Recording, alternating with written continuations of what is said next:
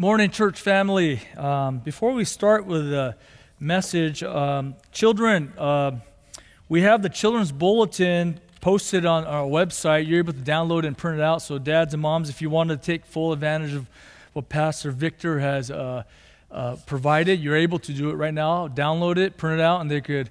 Joy is the word, right, children? Joy. So, but uh, I just wanted to uh, take this time in two parts. One part, I want to just t- give us a very practical way of how we're going to handle this coronavirus situation.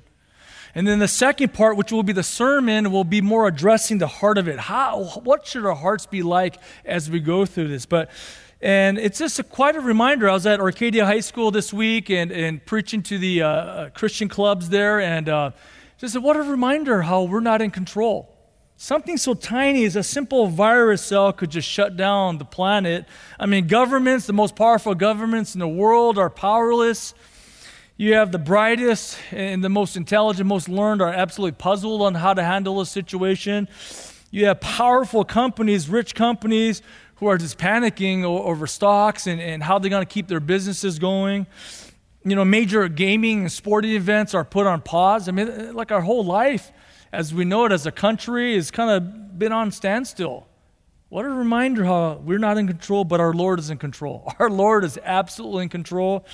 And I want to just make sure we as a church family understand how to handle this. How do we handle the coronavirus situation? And turn to turn with me to Nehemiah. This won't be a sermon. This is six points I'm going to point out. So to our church family, Nehemiah, find Psalm, book of Psalm, and then go over to the left a few books, and that's Nehemiah. Nehemiah is a very practical book on leadership. This is a, a book that I go to to learn about leadership and leadership in the face of trials. Nehemiah has been tasked to rebuild the walls of Jerusalem. And there's a lot of opposition. There's a lot of people there, a lot of haters there that want to keep the people from being faithful to the Lord. The Lord has called the Israelites to rebuild the temple, I mean, the walls to, which surround the temple and around Jerusalem, and, but there's a lot of opposition. So, how does godly leadership look like? How does your leadership look like to the world? Okay, so let's just look to this situation here out of Nehemiah. We always look to the Bible for answers. The Bible gives us clear instruction on how to live the Christian life. Everything you need to know about being a Christian is contained in the scriptures, God's holy word. So we'll be at Nehemiah chapter 4. And I'm just going to just read down and then point out these applications. There's six points here I want to uh, point out. So as we're reading it, I'll point them out to you. Write it down, dads and moms and everybody else. Write it down. And th- these, these could be things that you can hold on to beyond the coronavirus situation. So Nehemiah chapter chapter 4, verse 8. Let's just start there. All of them, these are the haters, these are the enemies of Israel, conspired together to come and fight against Jerusalem and to cause a disturbance in it. This is the issue that the enemy, uh, the adversaries are, are, are planning to disrupt what God has called Israelites to do. Verse 9, first thing that we do is we pray. Nehemiah prayed. He called the people to pray. Verse 9 says, But we pray to our God. First thing that we should do is pray. Notice how, much, how many times we've already prayed with Pastor Dan, Pastor Terry. Pray. We'll get a chance to pray together uh, corporately in a few moments. Pray. Let me just keep reading. And, God, and because of them, we set up a guard against them day and night. All right, verse 10. Point number two, after we pray, recognize that fear is the enemy. Fear is the enemy. All right, verse 10, look what happened to the Israelites. Thus in Judah it was said, this is what the people were saying. Interesting. If you read in the internet and all the blogs, perhaps this is what it will look like today. The strength of the burden bearers is failing. Everyone's getting discouraged. We're getting weaker and tired. Yet there is much rubbish. There's a lot of work to be done. There's a lot of rubble on the ground and we ourselves are unable to rebuild the wall. We can't do this. We can't do what God has called us to do. Verse 11 Our enemies said, they're listening to the enemies, they will not know or see until we come among them, kill them, and put a stop to the work. Verse 12 Then when the Jews who lived near them came and told us 10 times, they will come up against us from every place where you may turn. 10 times people were saying, This is what's going to happen. It, it, it, they're coming up against us. Fear is the enemy, and we don't want to grow or perpetuate fear. Make sure that you're listening to the right sources.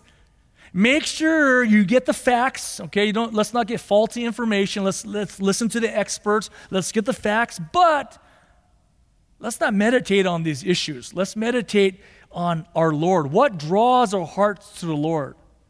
So make sure our, we, we're not adding to the fear because fear is the enemy. What fear does is basically makes coronavirus very huge and our God smaller.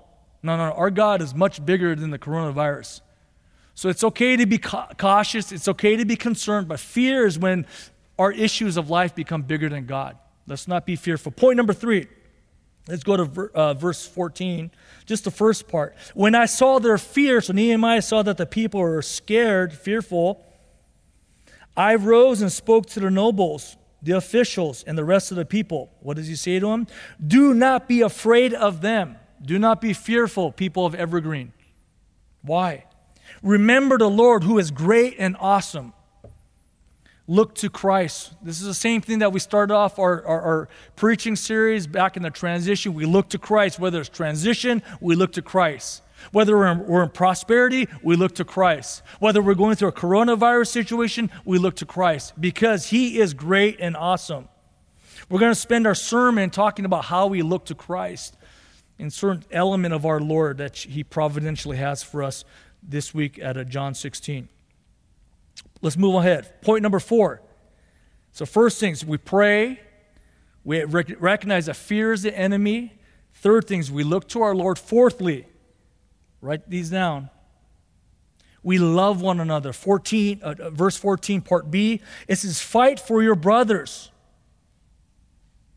your sons, your daughters, your wives, and your houses. Take care of one another. And that's part of the reason why we're not gathering. We want to be thoughtful to one another. We want to just be, be protective, be mindful of one another. Focus on loving one another as Pastor Dan talked about, let's not be hoarding and, and, and, just taking care of ourselves. Let's look to serve one another. I'm hearing stories from our church family where brothers and sisters are dropping off rolls of toilet paper to one another. That's love. That's awesome. Where you see so many other examples where stockpiling toilet paper for ourselves, we're actually giving toilet paper to one another. That's love. Love one another. Be outward focused. Fear causes you to be inward focused. Let's focus on the Lord, which allows us to be outward focused. Point number five, two more points here. Be sober minded.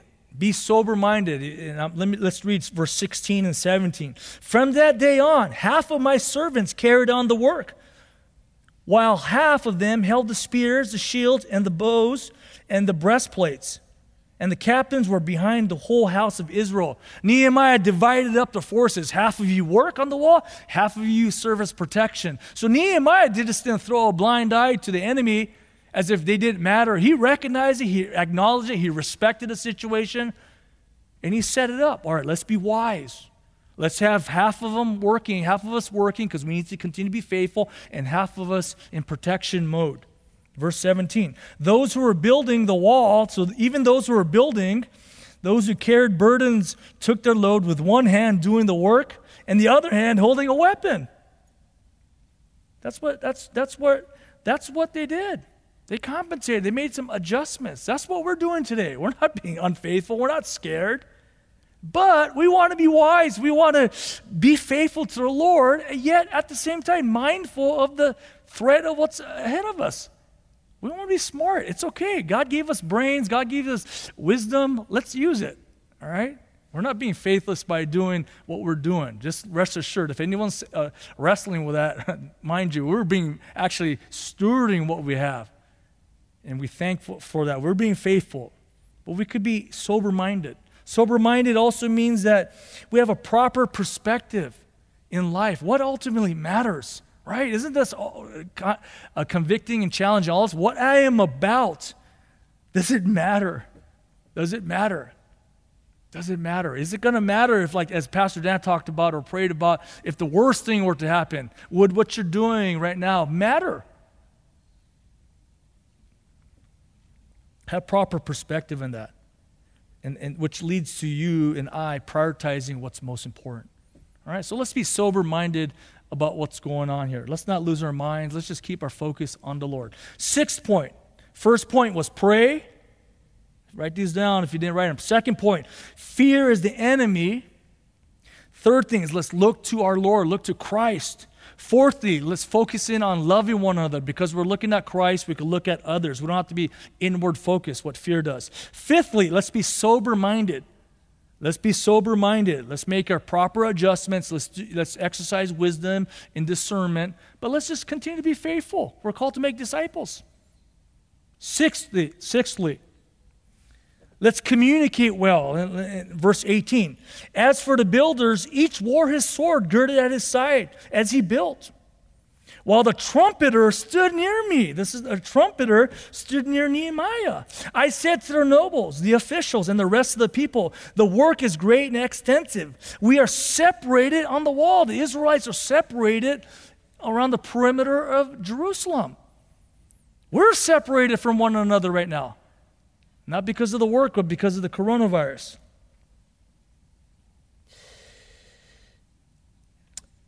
Verse 20 at whatever place you hear the sound of the trumpet, rally to us there. Our God will fight for us.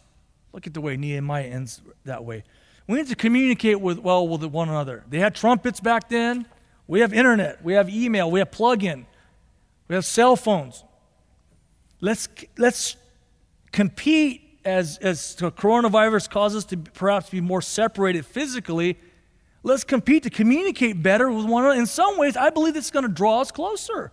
Let's communicate with one another. Check in on a brother. This is the reason why the trumpet system was set up is if there's danger, you blow the trumpet and you rush to the aid of your brother brother who's in, in, in trouble at the wall.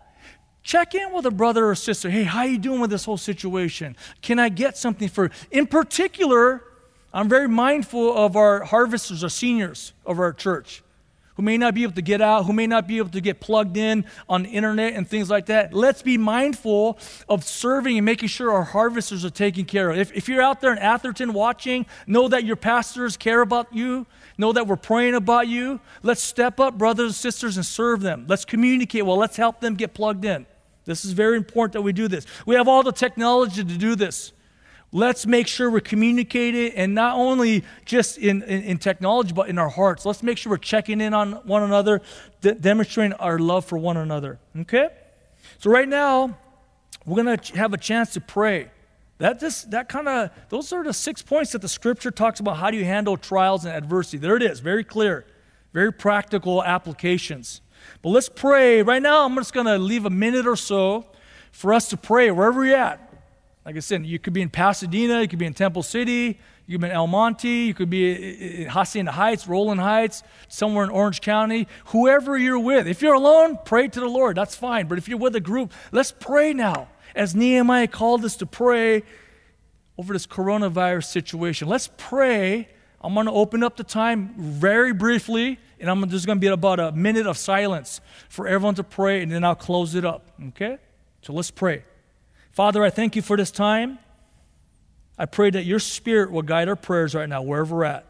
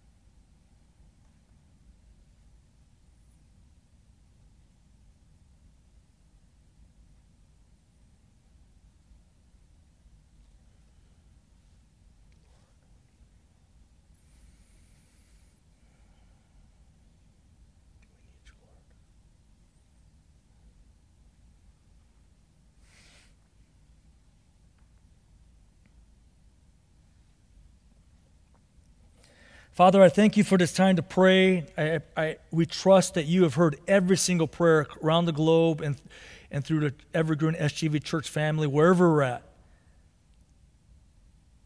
You see us, you know where we're at. You hear every prayer. So, Father, I pray, Lord, that you allow us to look to your Son, Jesus Christ. Look to him so we are not fearful, so we don't have to be inward focused. We could look to him and look at others and look to serve others. Help us to be sober minded over this situation, any situation that comes up in the future.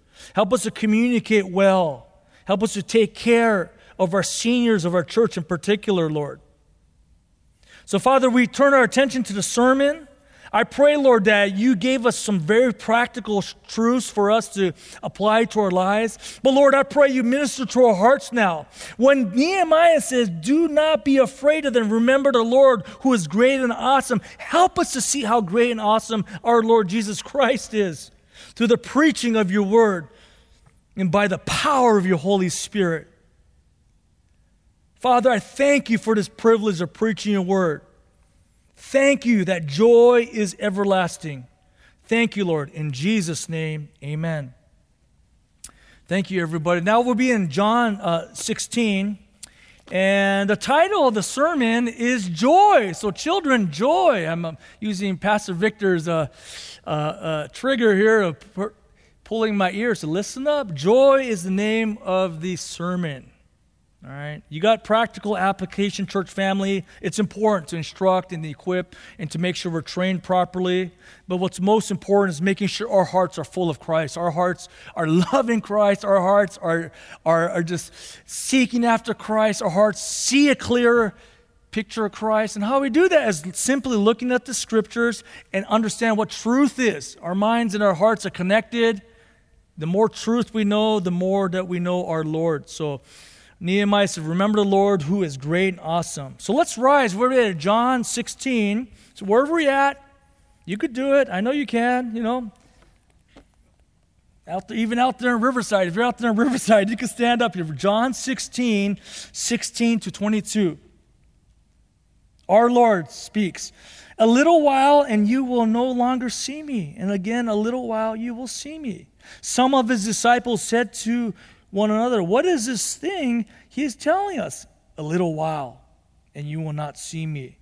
And again, a little while, and you will see me. And because I go to the Father?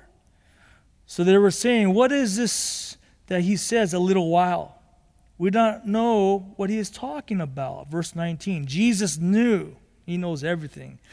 Jesus knew that they wished to question him, and he said to them, Are you deliberating together about this? That I said, A little while, and you will not see me, and again, a little while, you will see me.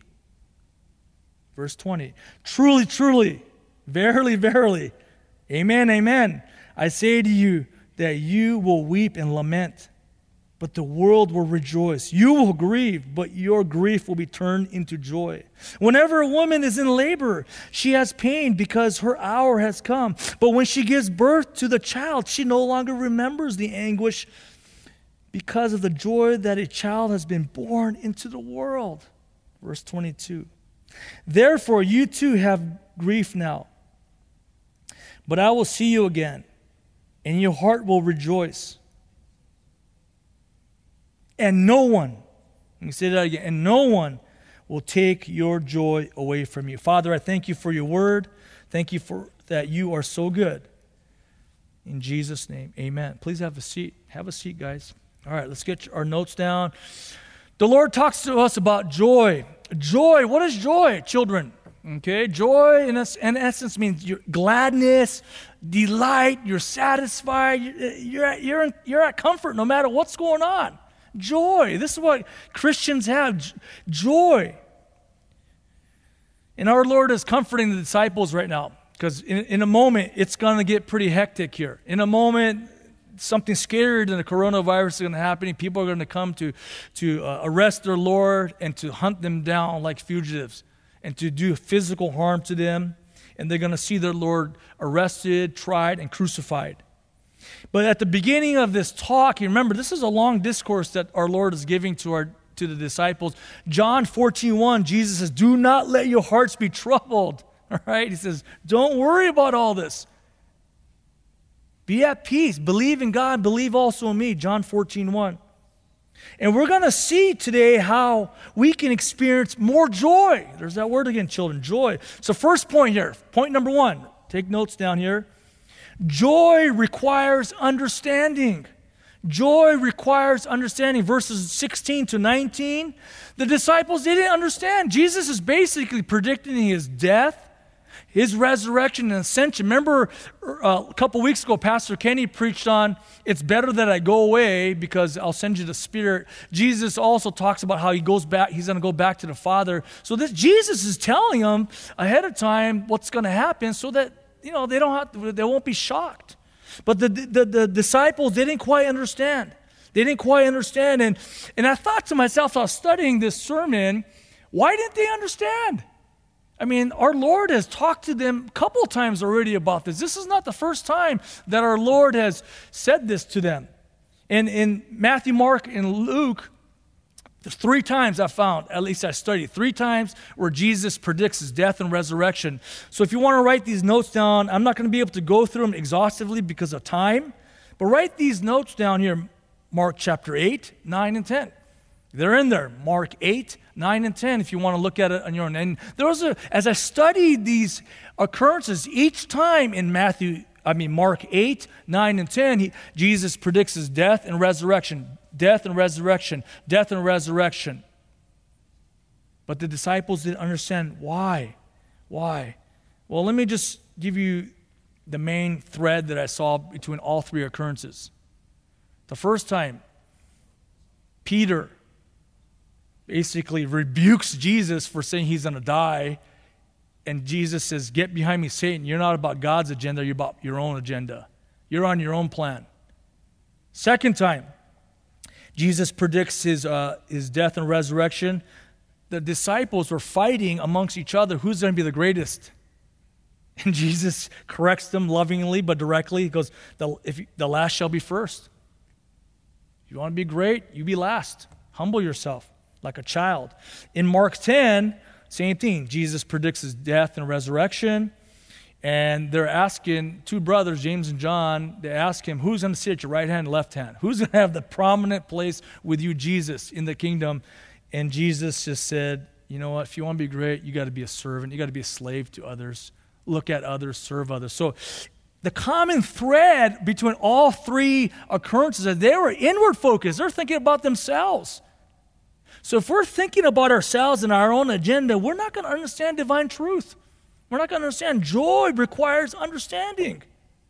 Common thread was their pride. The proud, their pride, their pride took over. The proud hearts was blinding their eyes. They were inward thinking. Remember what humility is, right? Do you guys remember that from last week? It's not thinking less of ourselves, but it's about thinking about ourselves less. Meaning you're more outward thinking. You're thinking about the needs of others. These the disciples weren't right there. So we must understand truth to, to have joy because who Christ is is the reason why we have joy. Our, tr- our joy is absolutely grounded in the truth. We have to understand what the scriptures are saying. Disciples didn't quite get it yet. And humility is required as we engage and interact with the scriptures to understand truth. God's interests, not man's, he says to Peter. How about that? Point number two joy is promised to all Christians. In other words, if you're a Christian, you have joy. You have it. You've been given it, period. Because of our relationship with Christ, you have been given joy. Verse 20 here. Truly, truly, whenever Jesus says that, he says that 20 plus times in the Gospel of John. Truly, truly. Listen up. Listen up. This is true meaning this is going to challenge what you think already, but this is true. Listen up. And Jesus is basically setting the expectations. He says this Truly, truly, I say to you that you will weep and lament. It's going to be hard. It's going to be hard. But the world will rejoice. Matter of fact, the world's going to enjoy you being sad. All right, so he's setting the st- stage, he's setting the expectation. So I think to encourage the disciples, so when they got hard, they, they weren't like, oh, what happened? I guess he was wrong. He was setting it up so that the disciples could be faithful. You will grieve, the Bible says in verse 20, but your grief will be turned into joy. That grief was this they're seeing their Lord arrested, tried, seeing the disciples themselves scatter from our, our Lord. They saw Jesus crucified and murdered on the cross. That created incredible joy, uh, pain, incredible insecurity within themselves. Like, whoa, we left everything to follow Jesus. Is this how we're going to end up? That's scary. I could, we could understand that. But the same source that caused so much pain to the disciples is the same source that gives us joy. Because of the resurrection, Christ resurrected from the grave, defeating sin and death forever. That's the reason why we could have joy. And we have joy. And it's a promise that all Christians have. So, right now, brothers and sisters, my heart goes out to those who kind of missing opportunities right now. I know a lot of high schoolers right now uh, are missing athletic things, missing, um, missing uh, uh, uh, competitions, even maybe in social things, very important things that you thought you could count on year after year. And who would have thought something like this would happen? My heart goes out to you because I get it. I mean, we may be able to reschedule a vacation. Even in NCAA, they're thinking about giving people eligibility again so they could play another season. There's none of that for the high schoolers. I get it. I get it. I got to participate in all those things. And some high schoolers out there, my heart goes out to you. I get it. Some of these things may not be able to be rescheduled. But there's joy here, brothers and sisters. Even to my younger brothers and sisters, there's joy. Joy is promised. And as you seek the Lord about joy, perhaps maybe I could help shape our prayer life because of what the scripture says. Maybe your prayers, our prayers, isn't so much God, give me more joy. Perhaps the prayer life is what is stifling me from experiencing the joy that I already have? Right? It's a promise. God's given us joy because of His Son, Jesus Christ. Joy. Joy. We have this. It's, it's a done deal because of Christ, because of His death and resurrection. We have Christ. And that's what gives us joy. He's the hope of glory. Ask the Lord, Lord, what is stifling in me? What is blocking me from experiencing more, more joy than I have access to already? Third point here. Point number one was joy requires understanding. Point number two, joy is promise. Point number three, the joy is stronger than the pain. All right, let's look at verse 21. This is a very vivid illustration. Our Lord picks the best illustrations. This is a timeless illustration. Uh, we have four children. Okay, so I've been in that room. I wasn't the mother, but I was there. kind of experienced this. Our Lord talks about it in this way. Verse 21 Whenever a woman is in labor, she has pain because her hour has come. But when she gives birth to the child, she no longer remembers the anguish because of the joy children, that a child has been born into the world. Children, your moms and dads were joyful when you were born, okay? That gave us great joy. Four times I was in the, in, in the delivery room. A couple times doctors allowed me to help deliver a couple of them. And much respect to moms. I mean, much respect. Uh, th- these are things that men cannot relate to. We, we get it. So all of us have moms, okay, no matter what, and we're grateful for our mothers. I remember, particularly our first child, we, we took all the classes right? We talked to all uh, uh, uh, mothers and, and, and, couples that went before us. Give us some, uh, some uh, hints here. Give us some helpful things to think about as we, as we uh, get ready to have our de- deliver our first child. And we even took Lamaze class. Remember that, brothers? Breathing. Breathing exercises, even positive coaching. Hey, you got this. You could do this, right? You remember that? I remember that. And those are helpful. It wasn't a bad thing. So if you guys are about to have babies soon, those are helpful things. Those are helpful things. However, there's no way to fully prepare for the actual event. And, and I remember Charla being a trooper, and, and our doctor was phenomenal. And thank God for modern medicine and his quick acting. And he had to act. He had to act. It wasn't as smooth as we hoped it would, it would have been, but praise God for our doctors and, and, and nurses. They did a great job. Charla's fine. Our children are fine. But as she sat there after the, after the birth of her daughter, she was exhausted. I mean, she's exhausted. You guys know what I'm talking about. She was exhausted. Mothers, you know more what I'm talking about. There was physical trauma, there was bleeding. Emotionally spent, just, just wiped out, just there. I mean, those are real things. So the pain is real. That's my point. The pain is absolute real. Jesus picks out an illustration that shows that the pain is real, that the, the, the, pain that the disciples were feeling when they saw our Lord arrested and murdered, the pain was real. All right, he's acknowledging the pain is real, it's hurtful. There's some hard memories, perhaps there could be some scars. But going back to that delivery room, moms are tired and exhausted, but they're not talking about those things. You know what they're saying? Is it a girl? Right? Let me hold her. I remember these things and all and wonder take over where it's just like, wow, what a great thing that happened. A new life. I wonder what she's going to be like. I wonder what he's going to be like. I wonder how the Lord's going to use them. These are the thoughts that go on. This is a joyful thing. Although there's a lot of things that need to take place to get back to healing, the pain is real. In the Christian life, brothers and sisters, perhaps are you struggling with past sins that you've committed or the others have committed against you? Those are real things. This isn't you become a Christian and you automatically forget about these hurts and pains. These are real. Is there co- constant tension? Like it is for me. There's constant tension in my life, uh, following the spirit of my flesh. There's constant tension. There's some painful things that I still do and repent of. And we got to remember we live in a fallen world where there's sinners who will sin against you. And the church is not perfect either. This is a real thing that we're talking about here. The pain is real. Disease is rampant, as we know, because of the coronavirus. These are real things that could happen and affect our life.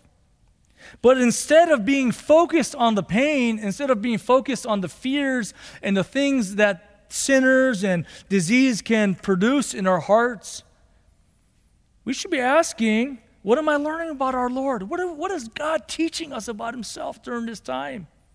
That's what we should be asking. Instead of focusing on the fears of the coronavirus, we should be thinking, how is God growing me right now? I want to steal something from John Piper. I, I, maybe he would say this someday, but don't waste the coronavirus. Don't waste the coronavirus situation. This is a unique opportunity for us to grow in Christ and to help others know Christ. Don't waste the coronavirus situation. This is hopefully a once in a lifetime situation for all of us to steward. These are the things that Christians think about because you have joy. You acknowledge that the pain is real. You acknowledge that the hurts are real. You acknowledge you got scars. These are real, but the joy is more real. In 2020, it's been challenging. I, I know I've talked about this from the pulpit before. I mean, some of us have experienced deaths in the family. Some of us are experiencing illness. Some of us are experiencing financial issues. Now we're all going through this together with the coronavirus, which could lead to more financial issues. Right? 2020 has been tough. Instead of saying, God, what, why is this happening to us? It's more like, Lord, how do you wish me to grow? How you desire for me to prioritize what I'm about. Here's a word of encouragement Jesus understands our pain. He experienced the greatest pain, the greatest trial, the greatest griefs. He understands what you are going through right now. He understands those hurts. He even understands the fear that takes place over, over this coronavirus situation. He understands. Remember in, in, in verse 19 of chapter 16 of John, Jesus knew that they wished to question him. Jesus knows what's on your heart. He knew what, what's on the disciples' hearts. He knows what's on your heart. Just know that we serve a God who cares and who empathizes and sympathizes with us. Just know that He's given us His word to encourage us. Our God is good. Our God is good. The, the joy is stronger than the, the pain that we're going through right now. Point number four, final point. The joy is eternal. The joy is eternal. Let, us look at verse 22 out of John 16.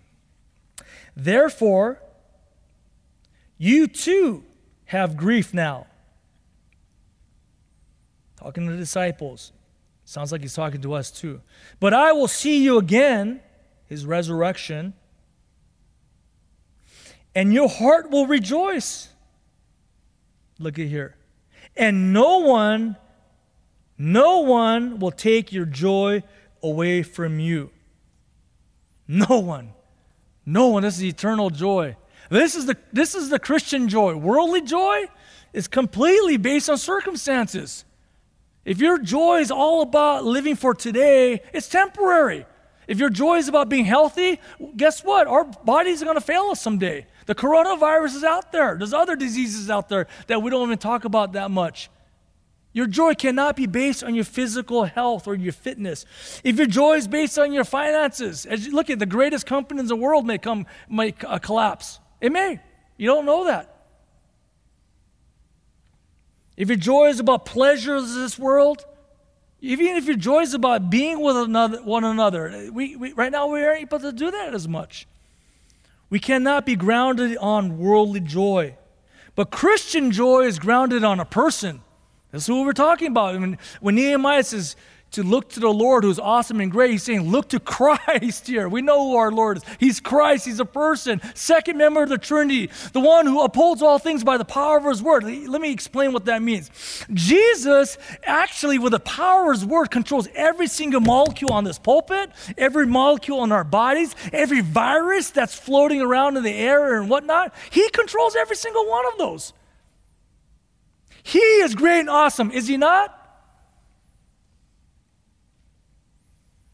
Christian joy is about a resurrected Christ. This is what Jesus is talking about. A resurrected Christ to prove that he beat sin and death. He's ascended to the Father and he sends the, he sent the Holy Spirit and he's with us. He says, Lo, I am with you always to the end of age. Lo, I am with you even through coronavirus. Bible says Jesus Christ is the same yesterday, today, and forever. He doesn't change. Circumstances may change. The most powerful institutions may change. Our culture may change. We may have to do have a new normal for a while. Those things may change. But Christ Jesus never changes. Does that not give you comfort in this whole situation? Gets me excited. Just to finish up here, brothers and sisters, this has been a phenomenal time. I'm grateful for the brotherhood and sisterhood teaming up to make this happen. I trust that right now, as you're sitting at home right now, or, at, or in your car right now, wherever you're at, this is encouraging. The Word of God. You don't want to hear from me. You want to hear from God's Word. This is where we. This is where we look for encouragement because this is what tells us about our Lord. Dark times. These are some dark times, and the Bible predicts these things happening. This is not a surprise to our Lord or anyone who studies the scriptures. These things are predicted. In some ways, we just don't want to believe it. These things are going to happen, the Bible says. Perhaps eh, the day is drawing near when our Lord is returning. These are dark times. And in the darkness, Christian joy is highlighted even more because the world can understand if you're joyful, if you're healthy, if you're wealthy, if things are going well, you're educated, you got a good wife, good kids, and you live in a nice neighborhood. How can you not be joyful? Even a non believer I see why you're joyful. But now, when all this is happening, people may, are looking now. They're looking for hope. They're looking for answers. They're looking for uh, reasons to be joyful. So, dark times highlight Christian joy. I was uh, traveling yesterday, and I was in uh, Sequoia National Park, or two days ago, Sequoia National Park beautiful. There was this huge rock, that Moro Rock you could climb up, and absolutely terrifying. My wife and my oldest son, they went to the top. I, I just, ah, that's, that's enough. Let's go back down. But at night, without any clouds, the, the sky is pitch dark. If we were to stay there that night, it would have been pitch dark. And the stars of the sky would have been absolutely brilliant, like diamonds just shining in the sky. I mean, LA, I get it. It's hard. There's a lot of pollution, there's a lot of light pollution. It's harder. Some of us have never even seen this. So it's worth taking a trip And quite frankly, when I was up in, Yosemite, uh, in uh, Sequoia National Park, I wasn't thinking about the coronavirus that much. For one, there wasn't as many people around me, but secondly, all I saw was God's creation. I was like, whoa! And sometimes we could be so immersed in our day to day lives and reading and listening to all the wrong things that we get our eyes off our Lord. You want to highlight to the world who Christ is? Show them your joy. Show them your joy. And if you're lacking joy, ask God, Lord, what is stifling my joy? Nehemiah said, Remember the Lord who is great and awesome. The Lord who created Sequoia National Park, the Lord created every molecule in the universe. Remember Him, the Lord that holds everything by the power of His Word, because He tells it to do so, is the one we hope in. In essence, this is what we're talking about. Our hope, our true hope in Christ, is what leads to us having joy. This is not like a self generated thing, oh, I'm going to be joyful. It's not that. Christ in us is the hope of glory, the Bible says. Christ in you is the hope of glory. If you have the hope of glory in you, you will have joy. Fruit of the Spirit, as we have the Spirit of God lives within us, love, joy, Joy. Joy is what our Lord is talking about. And the Bible says right here no one will take your joy away from you, not even the coronavirus. No one, nothing, because of our Lord, the hope of glory, Jesus Christ. Let me just finish off here in Philippians here. Turn to your right from a few books here. Okay, after Ephesians, Philippians chapter 3. Let's start, let's start off with verse 20. Philippians chapter 3, verse 20. I'm just going to read this, all right? This is very clear what our Lord is saying here in the scriptures. Verse 20. For our citizenship is in heaven, from which also we eagerly wait for a Savior, the Lord Jesus Christ. We don't live for this world, we live for heaven with Christ who will transform the body of our humble state into conformity with the body of his glory. What is that saying? At that point, we don't have to worry about coronavirus. At that point, we don't have to worry about Alzheimer's. At that point, we don't have to worry about cancer. At that point, we don't have to worry about anything with our bodies. We're going to have a brand new body transformed into the conformity of his image. We're going to be like Christ, glorified by the exertion of the power that he has even to subject all things to himself, meaning Christ is in control and power of everything. Everything.